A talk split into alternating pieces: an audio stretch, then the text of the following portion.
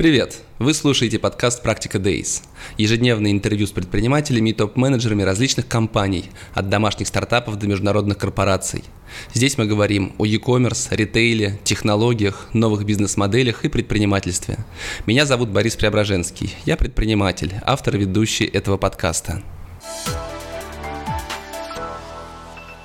Всем привет! Это «Практика Days» – ежедневные прямые эфиры о ритейле, якоме, технологиях и предпринимательстве. Я автор ведущий проекта Борис Преображенский. Сегодня в гостях у меня Андрей Дегтяренко, предприниматель, основатель проекта 111 gifts.ru. Проект 111 – это лидер рынка промо-продукции и бизнес-подарков с оборотом за прошлый год более 4 миллиардов рублей. Наши партнеры. Агентство digital-маркетинга Medianation. Inventive e-commerce. Оператор, предоставляющий полный комплекс e-commerce услуг для международных брендов. Perfluence. Продажа через блогеров по модели CPA. Чекбокс – доставка в день заказа от 90 минут или в часовые интервалы по фиксированной цене. Aplaut – увеличение продаж в e-commerce через пользовательский контент. Telematics – платформа мониторинга и аналитики на Wildberries, Озон, Яндекс.Маркет и около 15 других маркетплейсов и крупных интернет-магазинов. SAP Customer Experience – лидер рынка бизнес-приложений по трансформации клиентского опыта. Решения SAP Customer Experience позволяют быстро вывести процессы продаж, маркетинга и клиентского сервиса на новый уровень зрелости. Вот так. Андрей, привет, как настроение? Да, добрый день. Я понял, что я вот только SAP знаю, а остальные вот интересные названия надо, надо почитать, чем они занимаются. Все вроде звучит интересно очень. Ну, на самом деле, некоторые из них однозначно вам будут полезны. Могу потом подумать, рассказать после эфира. В прошлый раз мы встречались с тобой в эфире полтора года назад. За это время многое изменилось, а аудитория практика Days сильно увеличилась. Давай начнем, наверное, с истории. А, расскажи, пожалуйста, когда и как появился проект 111, тем более, что в прошлый раз, полтора года назад, мы с тобой не затрагивали эту тему даже. 93 год, собственно, мало кто застал, как бы, вот наша типичная аудитория сейчас 27-35, они там, наверное, ходили куда-то в район, там, ясли детский сад в то время, а выпускники разных достойных вузов, как, например, физического факультета университета в моем лице не очень понимали, как себя приложить по основной специальности. Вот, ну, искали, искали какие-то варианты, как себя применить. И вот э, из э, торгово-промышленной палаты Германии нам пришло два предложения, когда мы сказали, что мы что-то хотим делать тут в России, но особо ничего не умеем, немножко знаем не немецкий даже, а английский язык. Вот. Ну, хотелось какого-то все равно, да, международного сотрудничества, которое было закрыто все годы возможности в Советском Союзе. Вот. И пришло два предложения. Одно с мебельной фабрики, другое от производителя шайковых ручек пластиковых. И, собственно, мебель мы поняли, что не потянем, потому что основной капитал был где-то там примерно долларов 300-400, наверное, на всех. Вот. А пластиковые ручки вроде бы казалось как бы нормально. Но не, непонятно, что было с ними делать. И вот пришла гениальная идея, давайте печатать логотипы. Ну, собственно, вот так, так все и началось. А в 98-м появился первый каталог из 111 позиций. Вот, и, собственно, оттуда появилось название проект 111, которое потом и стало названием компании. Угу. 28 лет компании, правильно? Э, да, будет 29 мая, да. Обалдеть. Если представить себе, что как в 93-м году делался бизнес, мне тогда было только 10 лет, мне действительно очень тяжело, то, по крайней мере, поговорить о текущей бизнес-модели я, наверное, все-таки могу. А, расскажи о ней, на чем сейчас зарабатывает компания и как устроен бизнес? А, бизнес-модель, она вот с того самого 98-го года, в принципе, не менялась, потому что мы в 98-м отказались от прямых продаж и сделали ставку на работу с партнерами. Партнеров сейчас а, по России более 5000 компаний. В первую очередь это, конечно, те, кто специализируется на работе а, с мерчом и промопродукцией. Вот. Но также есть и типография, и дизайн-студии, компании, которые занимаются ивентами, офисным снабжением. То есть все в сфере B2B, где-то рядом, которая лежит, конечно, как минимум там, раз в год э, они пользуются нашими услугами, а некоторые и каждый день. Вот. И эта схема, когда вся технология продаж и все переговоры, заключение контрактов, сделки а, лежит на стороне агентства, вот, а к нам они приходят с готовым заказом, она позволяет, в общем-то, довольно быстро, активно масштабироваться, чем мы вот все эти годы и занимаемся. Немножко упали в ковид в 2020, но надеемся все компенсировать в этом году. Угу. Ну, то есть у вас свой большой склад, на котором лежит огромное количество различной промо-продукции под поступление заказа от вашего партнера, от агентства какого-то. Вы производите непосредственно эту продукцию для его клиента, да? Да, склад, как выяснилось, маленький, поэтому вот сейчас как раз строим новый комплекс. На текущий склад все не помещается, но грубо в ценах end-user сейчас ну, чуть меньше 4 миллиардов рублей. Сток это где-то там 3,8 миллиарда в моменте. Вот так. Да, мы печатаем либо сами а, логотипы и прочие изображения, которые креативные а, идеи, которые придут в голову клиентам и агентствам. Вот. Либо печатают наши а, партнеры агентства, у которых есть э, либо собственное производство, либо они на субподряде используют какие-то компании в своих городах. Угу. Склад около 4 миллиардов, оборот в год около 4 миллиардов. А какова оборачиваемость Оборот будет 5, 5,5 в этом году. Будет в этом году, да. А оборачиваемость склада какова? Ну, оборачиваемость средняя у нас получается где-то 220 дней. А сток, сток это в конечных ценах, да, это те цены, по которым покупают а, конечный заказчик. У агентства, конечно, есть своя комиссия. Угу. Вы росли до 2020 года по 19%, в среднем 19% в год указано у вас на сайте. В 2020 году вы впервые, да, примерно на 10% упали в выручке по итогам года, а сейчас ты говоришь 5,5 миллиардов, это значительный рост получается. А за счет чего?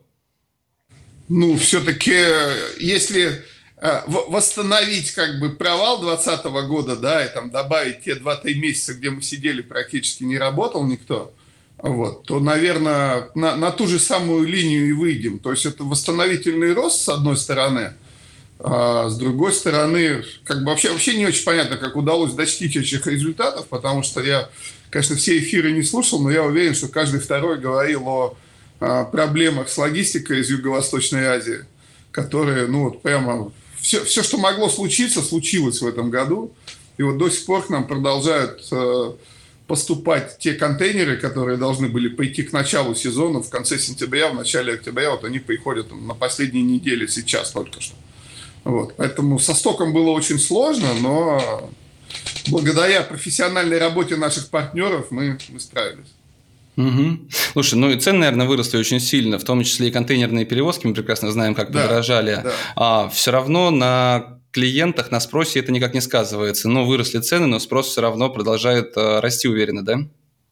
А, ну, может быть, в штуках, если посчитать, спрос и не так сильно растет, да, но если нет альтернативы никакой, если для всех контейнер, который стоил 2 800, сейчас стоит 18 тысяч долларов, а, там 40-футовка, условно говоря, да, то ни, нигде никакой другой цены на рынке нету, поэтому а, а без подарков нельзя оставить партнеров. Поэтому идут, да, и покупают. Ну, цены, конечно, выросли э, очень существенно, потому что в каких-то э, существенно по-разному, я имею в виду, в каких-то товарах э, доля перевозки там чуть ли не 50-70%, а в каких-то компактных там 5-10%. Поэтому цены выросли в разных товарных категориях очень дифференцированно. Угу. А средний чек, я помню, был 30 тысяч рублей. Сейчас он сильно вырос? Сезон он чуть побольше. В сезон, вот в пике сезона он поднимается до 55-60 тысяч. Сейчас чуть-чуть вот как бы крупные заказы практически все уже размещены. Сейчас он падает до 40-45. Но в среднем по году, я думаю, что 1040, наверное, сейчас, да. Ну, угу. То есть принципиально не сильно поменялся.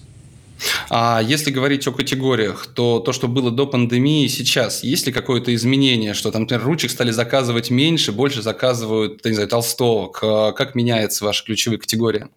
А, очень сильно выросли шоперы холщовые. Это вот прямо такой тренд последних двух лет, наверное. Тут и удобство, и экология, и цифровые способы печати, которые позволяют реализовать практически любые идеи, при этом там без особенно без стартовых затрат, да, то есть удобно напечатать и маленький тираж, 10, 50, 100 штук.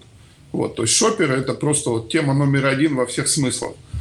А, и опять же связано, наверное, с нашими потребительскими предпочтениями, с общими тенденциями а, в моде, в том, что люди носят, все, что связано с так, с так называемым вторым слоем, а, худи, свитшоты, флисы, вот этот сегмент тоже вырос очень сильно.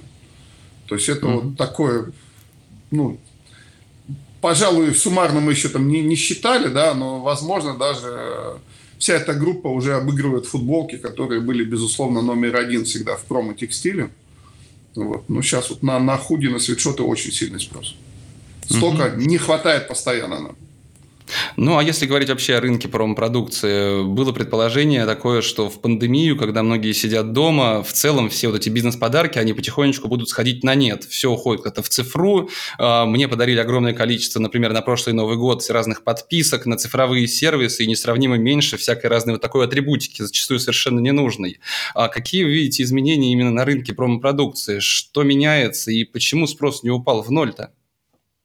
Ну, вообще, вообще не очень понятно, почему он в ноль должен был упасть, потому что, ну, там, половина предприятий, которые типа важные для страны, они дома и ни дня не сидели, даже в самую пандемию, и все там продолжало функционировать и работать.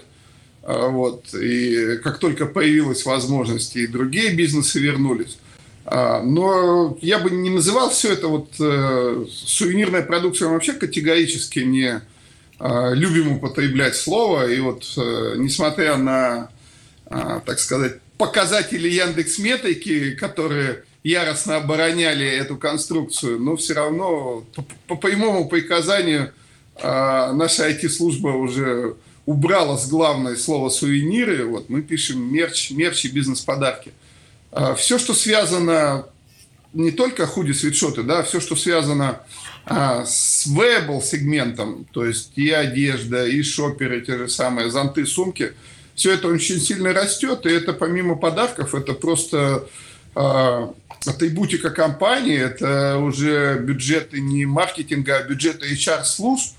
А, как мы понимаем, а, ситуация на рынке труда, наверное, не самая лучшая, да, то есть э, качественных сотрудников э, нужно не только искать, но и удерживать. И HR сильно задумываются об этом, чтобы создавать лояльность компании, в том числе и да, путем появления мерча собственного. И технология сейчас позволяет очень много всего реализовать, всяких идей, да, то есть просто вместо какой-то одноцветной печати, обычной с логотипом компании, ты можешь создавать целое художественное произведение, чем наши самые любимые, лучшие клиенты, собственно, и занимаются. Угу. А, э, как ты уже говорил, каждый второй, наверное, гость моей программы говорит о том, что их бизнес достаточно сильно изменился в пандемию.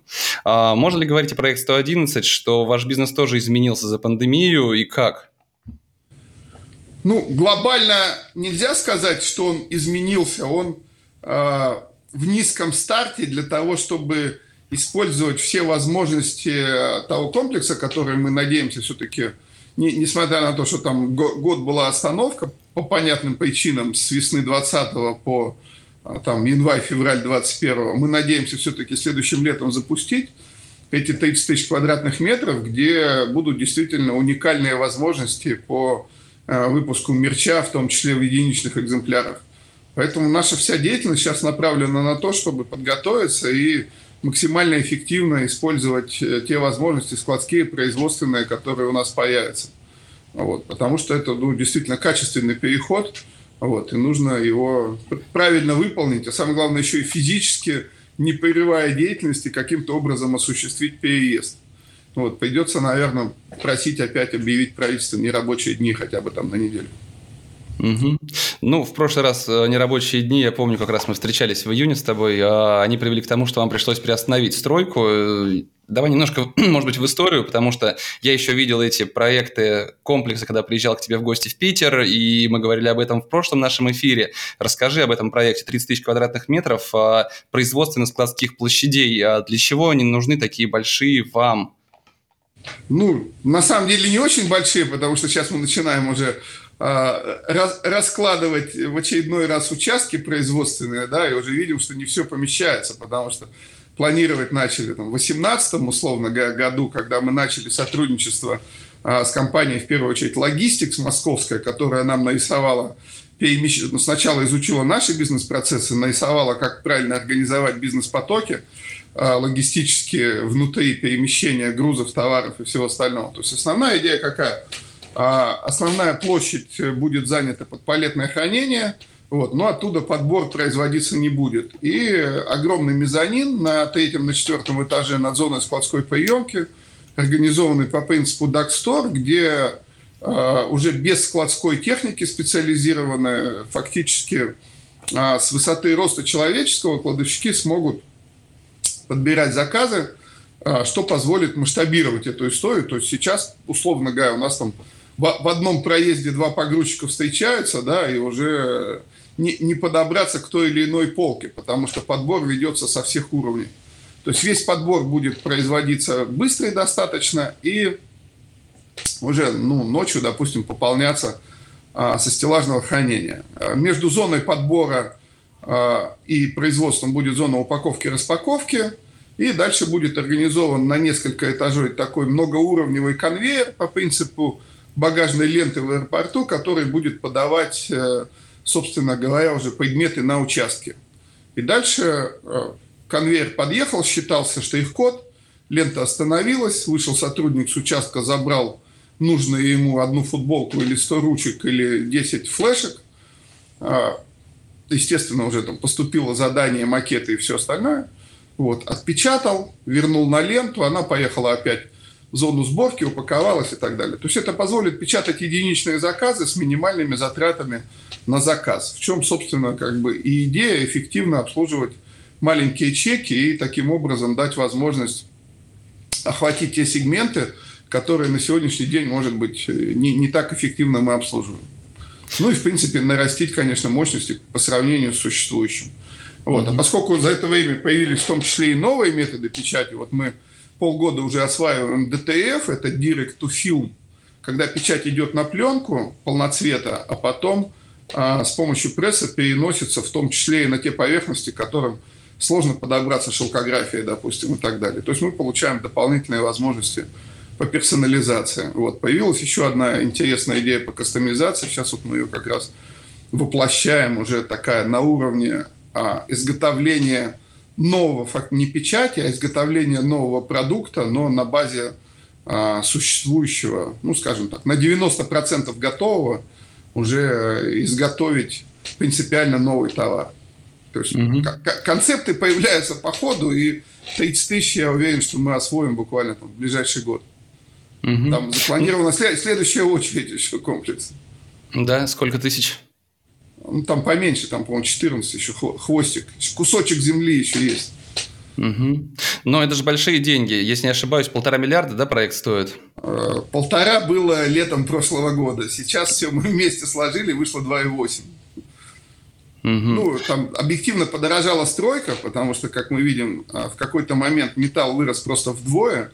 Вот. И э, ситуация происходила, не знаю, как, как с долларом в 92 году. То есть ты отправляешь предоплату, а, и поставщик говорит, не-не, за эти деньги мы уже не продадим, как бы забирайте вашу предоплату обратно, а вот новый счет на 40% дороже. То есть был какой-то безумный ажиотаж, ну, на всех, в принципе, сырьевых рынках, потому что выросло же все. И, хлопок вырос, и дерево выросло, и мы это тоже чувствуем все в цене товара.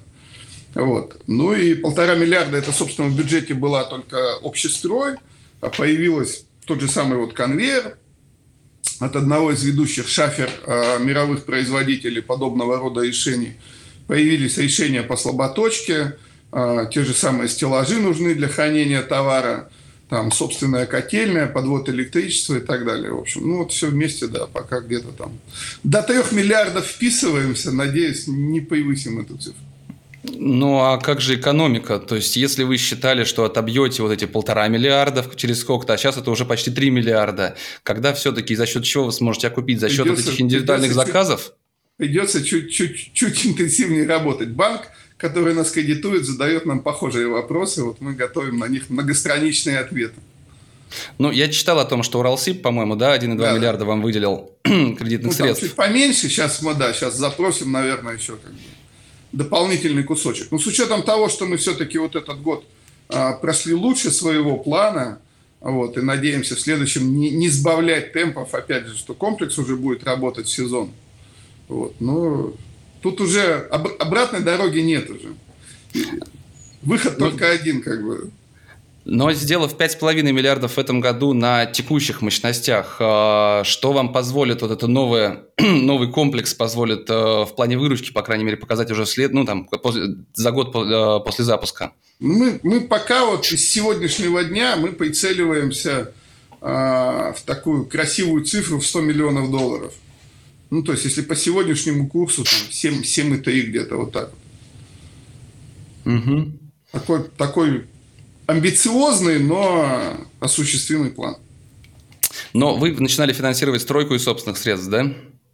Да, ну и вот как раз вот как, когда она не, несколько месяцев шла с декабря 19 по март 20, да, а, мы финансировали собственных денег, и, собственно, это принесло ощутимую пользу, потому что существенную часть металла мы успели купить вот до подорожания цен. Она под снегом год пролежала на стройке, но потом очень пригодилась. Все вот фермы, фактически конструкции, вот, они были заказаны и оплачены еще до, до пандемии и до, до подорожания. Ну, то есть металл-то и подорожал из-за пандемии, собственно, да, потому что началось вот quantity freezing, количественное смягчение, там помощь бизнесам, ну, не про нашу страну сейчас говорим, про другие, вот, там помогали бизнесам, но волна вот напечатанных долларов и евро до нас закатилась в виде подорожания сырья очень сильно.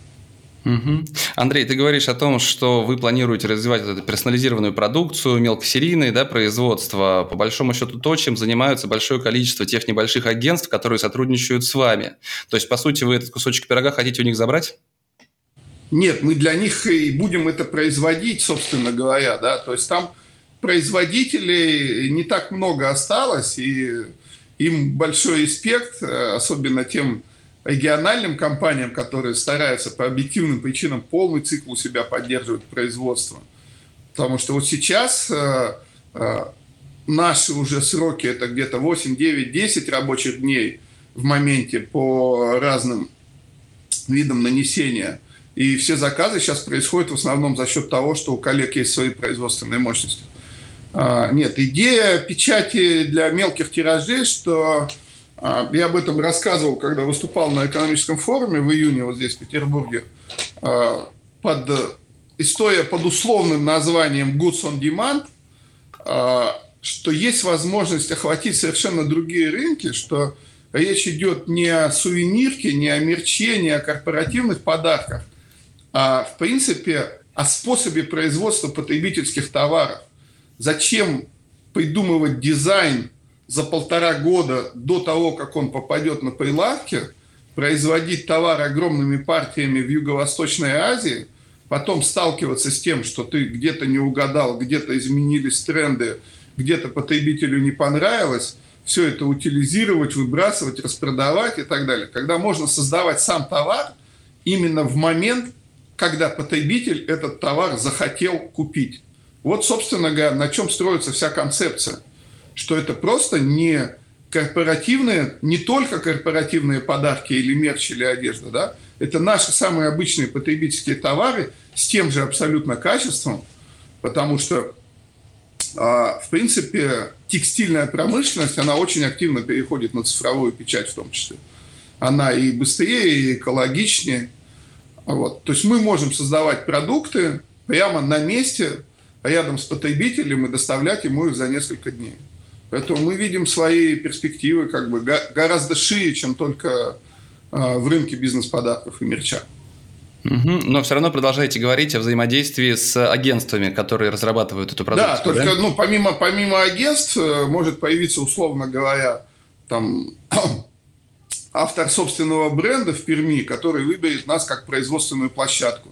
И будет либо у себя продавать, не знаю, там в Инстаграме, в соцсетях, либо откроет офлайн площадку а, либо какая-то сеть, у которой есть своя аудитория, захочет расширить свой бизнес и там либо в сети кофеин, либо салонов красоты, либо барбершопов появится какая-то линейка, не просто которая там, да, мы знаем, что иногда может там пивбаре там висеть две футболки, да, то есть, э, в принципе, потребительский опыт может очень сильно поменяться, потому что есть возможность выпускать свои линейки одежды и аксессуаров фактически без стартовых затрат. То есть буквально с нулем стартовых затрат. Да, вот у тебя есть дизайн, есть идея, ты ее придумал, разместил у себя в Инстаграме картинку, собрал предзаказы, там получилось 13 XL, 2 L, 1 M, да, мы тебе напечатали, отгрузили и, и все как бы процесс пошел. Но тут вот же очень короткий шаг до конечного потребителя. То есть есть Борис Преображенский. Хочу, чтобы не Пол Смит было написано, а Борис Преображенский. Взял просто в редакторе, сделал Борис Преображенский. Я хочу себе одну футболку.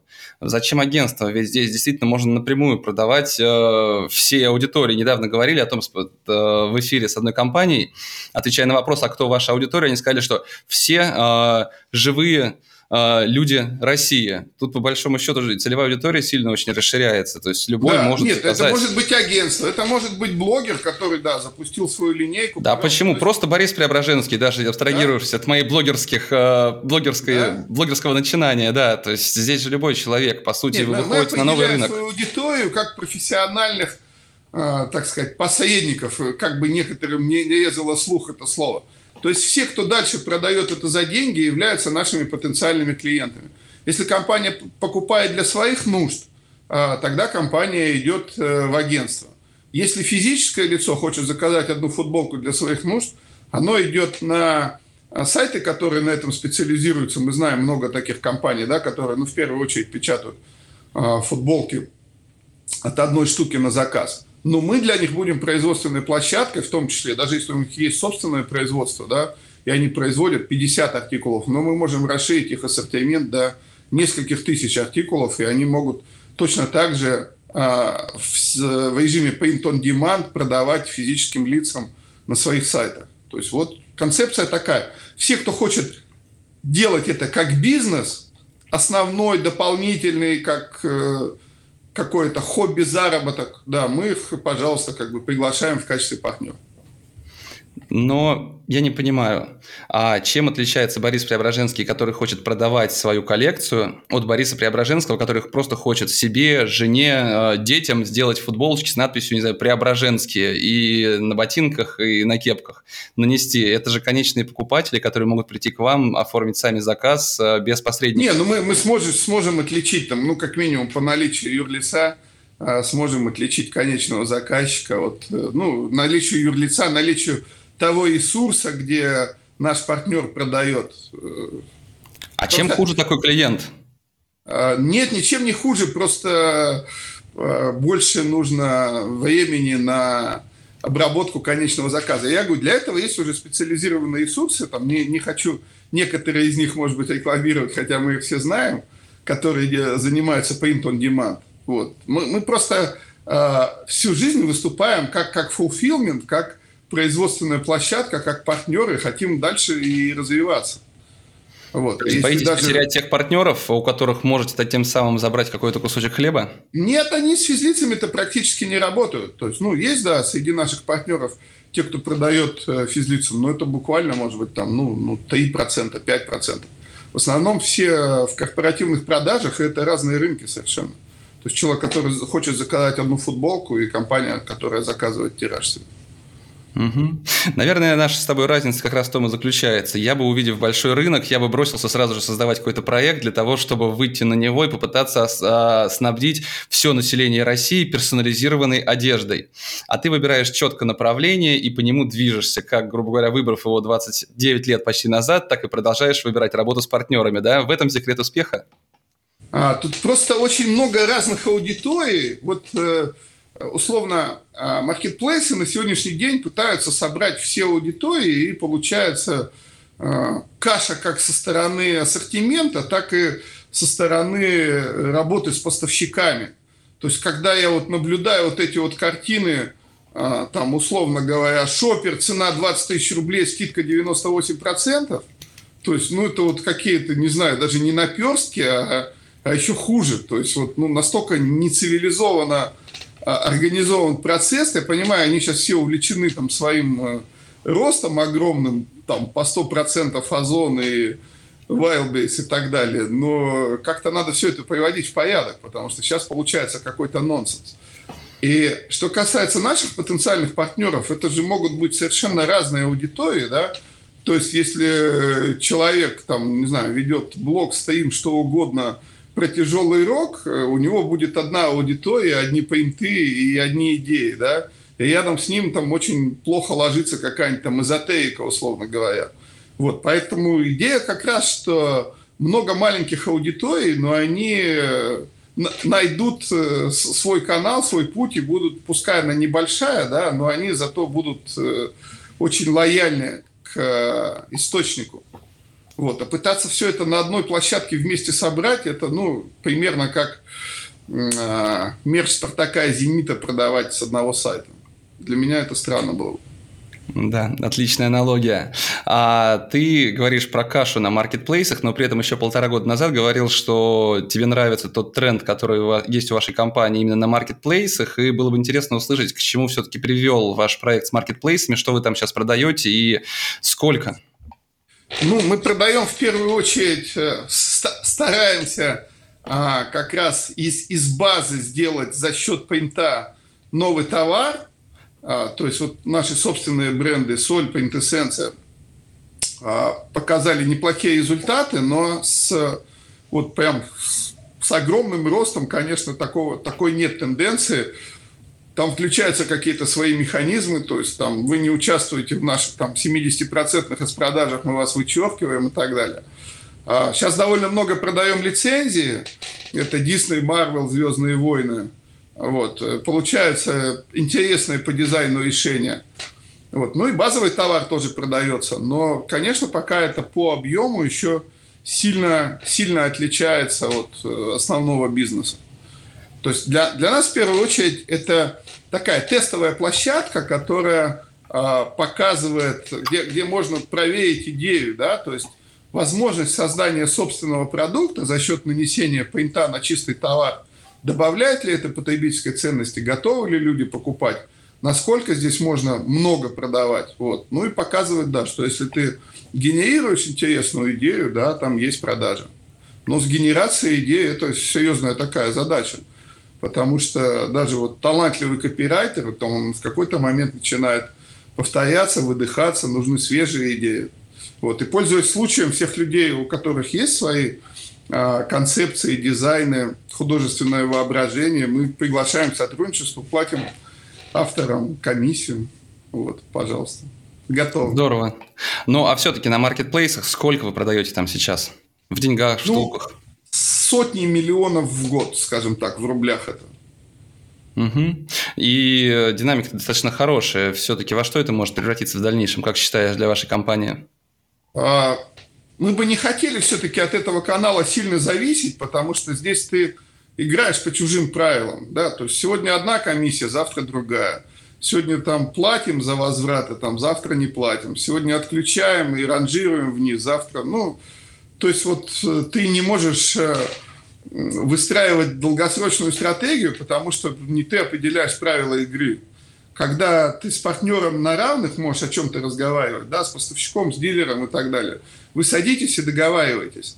А когда твой оборот 100 миллионов э, в компанию, которая оборот 100 миллиардов, ну, с тобой никто особенно там разговаривать не будет на самом деле.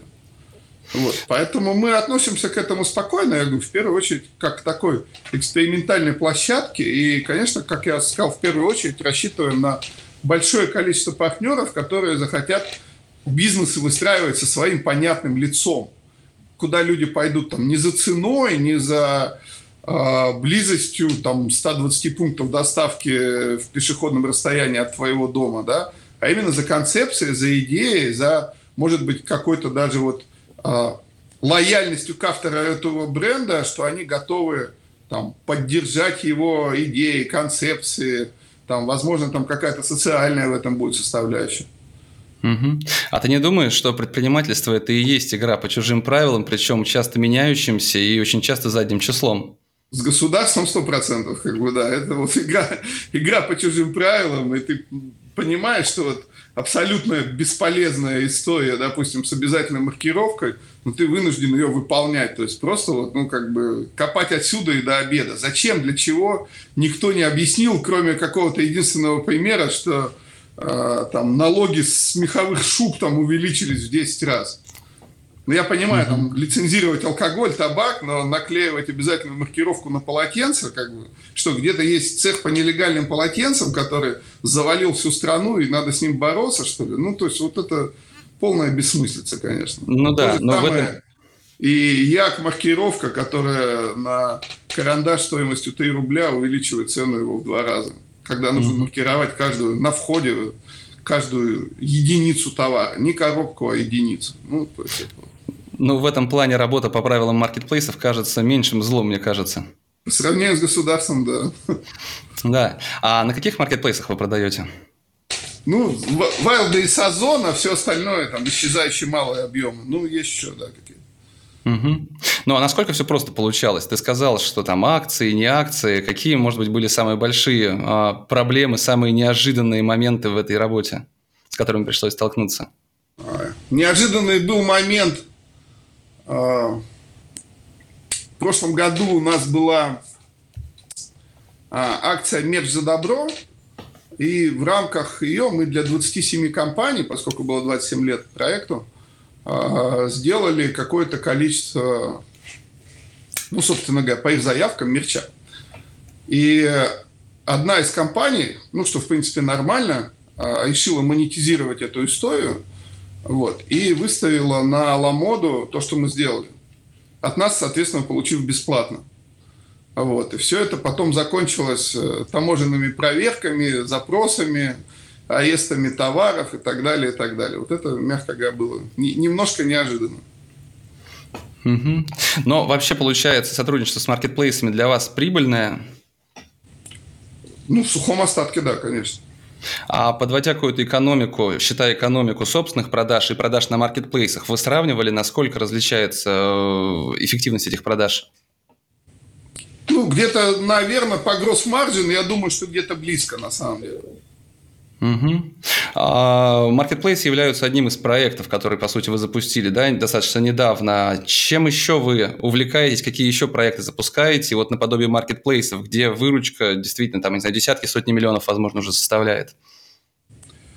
Ну, сейчас вот э, с интересом смотрим на рынок спецодежды, э, потому что он достаточно большой, э, там не то чтобы он не цивилизованный, он, конечно, цивилизованный, и там есть очень крупные игроки, но очень крупные игроки в основном поставляют э, таким же крупным потребителям, типа там МВД, армия и так далее.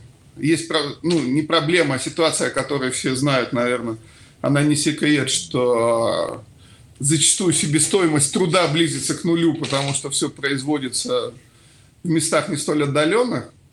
Вот. Но мне кажется, что там есть э, некий потенциал сделать э, э, действительно такие, ну, не то чтобы fashion какие-то истории, да, но подойти не к этому не как к товару, а, собственно говоря, как, ну, тоже к части, да, корпоративной истории важной. Вот, в плане и заботы о сотрудниках, и чтобы все это выглядело очень симпатично. Ну, то есть не, не только думать про функционал. Вот, и здесь как раз и наш опыт в различных методах нанесения может хорошо помочь. Вот, и опыт создания собственных моделей. Мне кажется, есть там чем, чем позаниматься. Угу.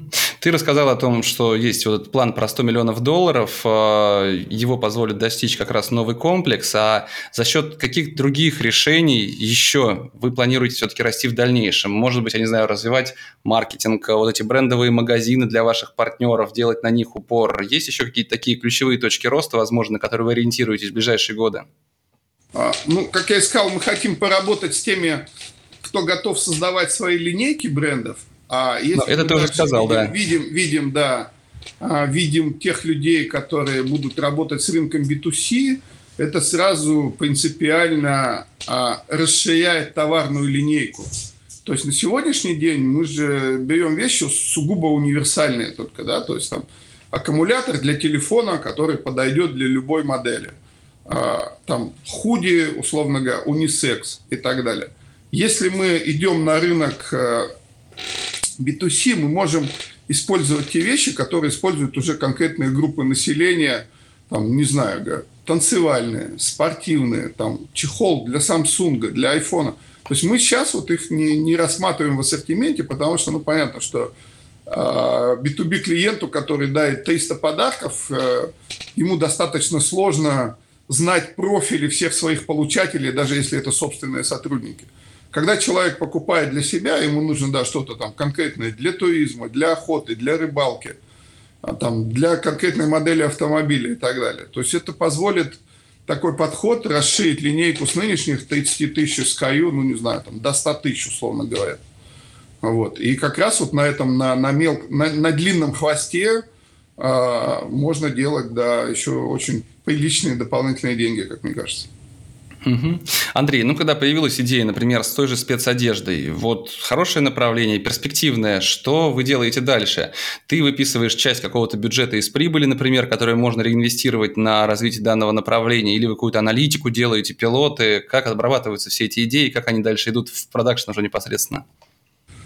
Ну, сначала появляется какая-то клеточка в структуре, ответственного за это направление, да, делаем несколько мы, мы пробовали уже, на самом деле, со спецодеждой, ну, с, а, от партнеров а, выставлять какие-то, собственно говоря, модели, да, но это было такое со, совсем незаметный, наверное, заход, там он не, не взлетел.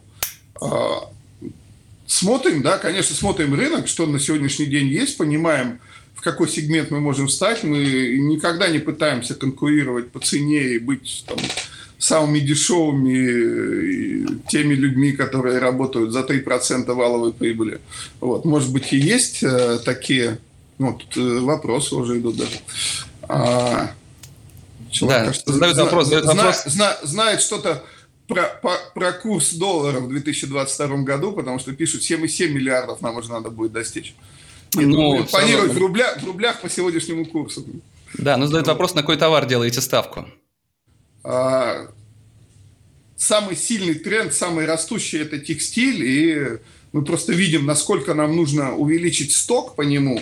А в этом году проблемы были не столько с тем, да, что как бы все росло очень быстро, поэтому мы не успевали подвозить товар. И, собственно, пандемия продолжалась, закрывались фабрики, и у наших европейских партнеров тоже мы работаем с двумя брендами – с бельгийским и французским тоже были перебои со стоком, потому что та же самая логистика из Юго-Восточной Азии.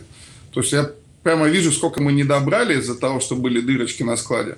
Вот, надеемся все это в следующем году компенсировать, да, и вот за счет и, и широкого и глубокого текстильного остатка там я ожидаю большого роста. Угу. Все-таки вот, еще, да, Борис, еще про идеи, как бы, да, то есть спецодежда, она пока таким туманным образом э, фигурирует еще несколько в планах. Вот, ну, присматриваемся. И есть идея такого производственного маркетплейса, то есть, опять же, в рамках вот того самого Goods on Demand, когда а, у нас лежит товар, который, с одной стороны, он уже на 100% готов к использованию, и он может быть товаром, а с другой стороны, он является базой а, для того, чтобы на его основе создать за счет либо принта, либо дополнительных небольших операций сборки или добавления каких-то элементов создать новый товар. А, вот. К этой системе мы хотели бы подключить как раз российских производителей, которые а, готовы в такой конструкции работать. Вот. Тут, конечно, понадобится IT-интеграция большая для того, чтобы, допустим, транслировать остатки их материалов к себе на склад, то количество артикулов, и, э, которые можно произвести и в какие сроки. Вот. Но система видится такой тоже, тоже весьма перспективно.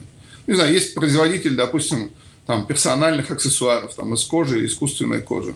Вот. Он нам транслирует все свои модели, все свои остатки, а, и мы их э, показываем на стоке со сроками производства. Ну и так далее. Там, вплоть, не знаю, там, до мебели офисной и всего остального. Угу. Ну, сделать такой маркетплейс, условно, там 10-15 миллионов в IT-инфраструктуру вложить. Э, как вы оцениваете эффективность этих инвестиций? Э, если идей достаточно много, всю прибыль растратить на такие проекты или каким образом выделяется бюджет? Ну, у нас вот нет такого э, бюджетирования прямо в классическом смысле слова, потому что тот же ковид показал, что бюджетируя, не бюджетируя, реальность все равно она внесет свои коррективы. Поэтому мы так э, в достаточно оперативном режиме корректируем те или иные вещи. Вот, и по ходу пьесы и, и исправляем изначальные цифры. Угу. Но вообще, если говорить о цифрах, то прошлый год, этот год с точки зрения эффективности всего бизнеса, прибыли, он хороший получился?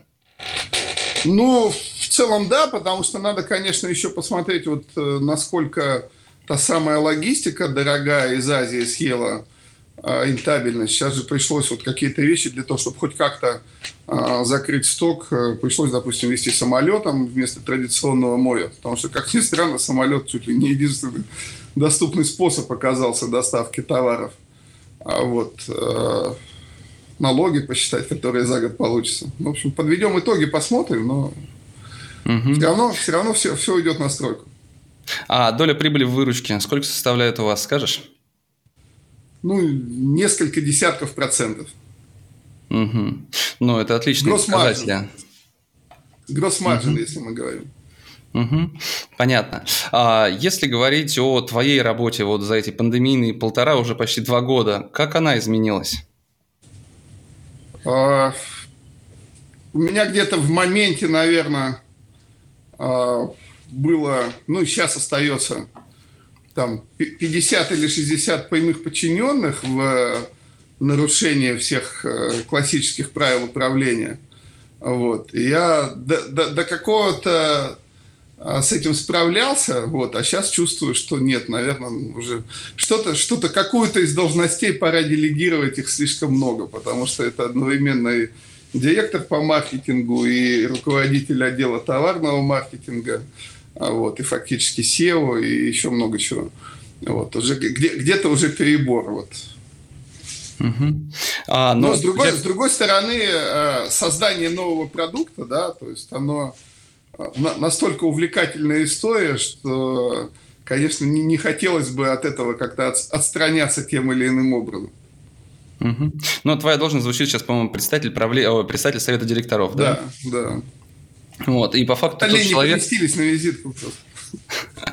И по факту ты тот человек компании, который бегает с новыми идеями, новыми проектами и не дает людям работать спокойно над своими задачами, да? Ну да. Нельзя сказать, что все счастливы по этому поводу, особенно те, кому приходится, так сказать, технически во всех смыслах саппорт этому оказывать, то есть прописывать новые бизнес-процессы, писать новые мегабайты кода и так далее. Вот. Но делаем. Угу. Ну, как ты считаешь, ты как руководитель, ты такой хороший, э, хороший, я не знаю, как это, отец-основатель, или все-таки ты такой жесткий председатель совета директоров? Не, ну жесткий точно нет, но э, нам очень сильно не хватает системности, да, то есть все-таки немножко э, такое, ну не то что интуитивное управление, да, у нас, естественно, там много цифр, много показателей, отличная конструкция, есть такое тоже порекламирую хоть мне за это и не заплатят, Software сервис есть табло такой, американский производитель софта, который позволяет выстраивать любую отчетность. Вот. Но, с другой стороны, вот как раз э, в прохождении бизнес-процессов, в организации новых, в закрытии старых, э, в процедурах, э, ну, силь, сильной системности не хватает. Сейчас мы стараемся да, вот этот процесс получше организовать. Угу. Ну, а если говорить о твоем отношении к бизнесу, к работе, изменилось ли оно?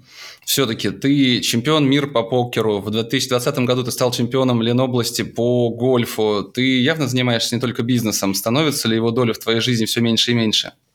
Нет, если будет как-то гольфу мешать, значит точно что-то неправильно. То есть вот покер, ладно, можно еще пережить. Вот, но гольф обязательно должен присутствовать, но а, по крайней мере, в этом году вот по... Или я чаще стал Apple Watch носить, может быть, но по, по числу шагов в день есть, есть прогресс э, к предыдущему году. Там что-то было 10 700, сейчас где-то там 11 с половиной, наверное. Вот, поэтому есть а, активность есть, да, не только за, за бизнес-столом. Угу. Но отношение все-таки к бизнесу изменилось? Ну, нет, принципиально нет. Угу. Ну, слушай, 28 лет, почти 29, да, мы еще до эфира с тобой вначале говорили, как умудряется, как получается все это время удерживать интерес к этому бизнесу. У меня фор-офису существенно меньше лет, э, нам сколько уже, там, под 20 лет. Но я тебе прямо скажу, это достаточно тяжело сохранять вот интерес и стремиться что-то делать, делать, делать, когда, в принципе, уже очень многое пройдено и очень много историй было реализовано или не реализовано. Как тебе удается сохранять этот интерес? Так, а все время разные задачи, то есть я вот вообще не чувствую, что я занимаюсь одним и тем же, да, то есть, ну, чтобы что-то из года в год повторялось, там и внешняя обстановка не дает скучать, собственно, там с регулярной периодичностью кризисы прилетают разные, и внутренние задачи разные, люди разные, партнеры интересные, поэтому вообще не скучно. Угу. А у тебя есть другие бизнесы какие-то? А, вот здесь как раз э, все, все попытки инвестировать и что оно будет каким-то образом само развиваться – вот, к сожалению, пока это не, не очень работает. А, либо вот надо втягивать как-то внутрь структуры, как бы, да, но само по себе вот скорее неудачные эксперименты, чем удачные. Угу. А много денег потратил на эксперименты? А, ну, не то чтобы денег не так много, скорее а, помимо потраченных денег, допустим, там появилось э, разочарование в людях, с которыми ты работал 20 лет, а потом они судиться с тобой начинают. Ну, то есть, такое. Угу. Ну, а вообще говорить, если о разочарованиях таких, то какие самые большие разочарования в твоей предпринимательской карьере, наверное, приходилось э, пережить? Можешь выделить? А, хороший вопрос, кстати. Ну, может быть, разочарование, что а, по 6 рублей не были скуплены все возможные доллары в 98 году, когда они на следующий день стали стоить 24. Ну, то есть вот какие-то, да, ну, даже не а, в инвестиционных, скорее, вот каких-то историях, да, когда ты понимаешь, что вот ты зарабатываешь, зарабатываешь там, а можно было там, условно там, купить акции Теслы 10 лет назад, и получилось бы примерно все то же самое. Здесь мы предприниматели или, или, там, не различаемся. Знаю, биткоин купить на старте, да, и можно было ничего не делать. Но это все-таки сожаление о незаработанных деньгах, да? Ну, не то, что сожаление, но э, ты понимаешь, что вот твоя эффективность, она предсказуемая, да, а если есть какие-то рынки, где там без твоего участия, причем все растет там в разы как бы или на порядок. Вот. И тебе кажется, что либо ты, может быть, что-то неправильно делаешь, да, либо надо было там где-то инвестировать куда-то еще параллельно. А вот. Ну, у меня инвестиции, они такие больше как бы... Не то чтобы консервативные, но крипты там нету, по крайней мере. Угу. Слушай, но тогда если говорить о цели, какова цель э, тебя как предпринимателя? Заработать денег больше – ну, такой нет, вот честно, как бы, хоть это может смешно звучит, такой цели давно нет уже, как бы. Уже а, все заработал, новое, что новое что-то создавать, то есть вот если мы сделаем э, все, что задумано вот э, в Goods on Demand, э, мне так представляется, что это будет э, такой мировой прорыв. То есть вот, ну, не удалось обнаружить такого, вот в таком виде именно бизнеса, в таком формате, да. Что-то похожее, безусловно, есть, а там какой-нибудь Printful, Redbubble и так далее. Но все-таки они немножко вот менее масштабные в плане ассортимента и в плане опций. Вот, поэтому, да. Угу. Спасибо большое, Андрей. Я думаю, через год-полтора обязательно встретимся снова и поговорим, каких получится результатов достичь тому моменту. Я уверен, что и проект, и маркетплейс, э, слава богу, наш эфир сегодня без маркетплейсов не обошелся, а, все получится. Успехов тебе и до новых встреч. Давай, спасибо. Через год можно будет эфир провести уже с нового комплекса, я надеюсь. Ну, дай бог. Пока. Да, да. Счастливо. До свидания.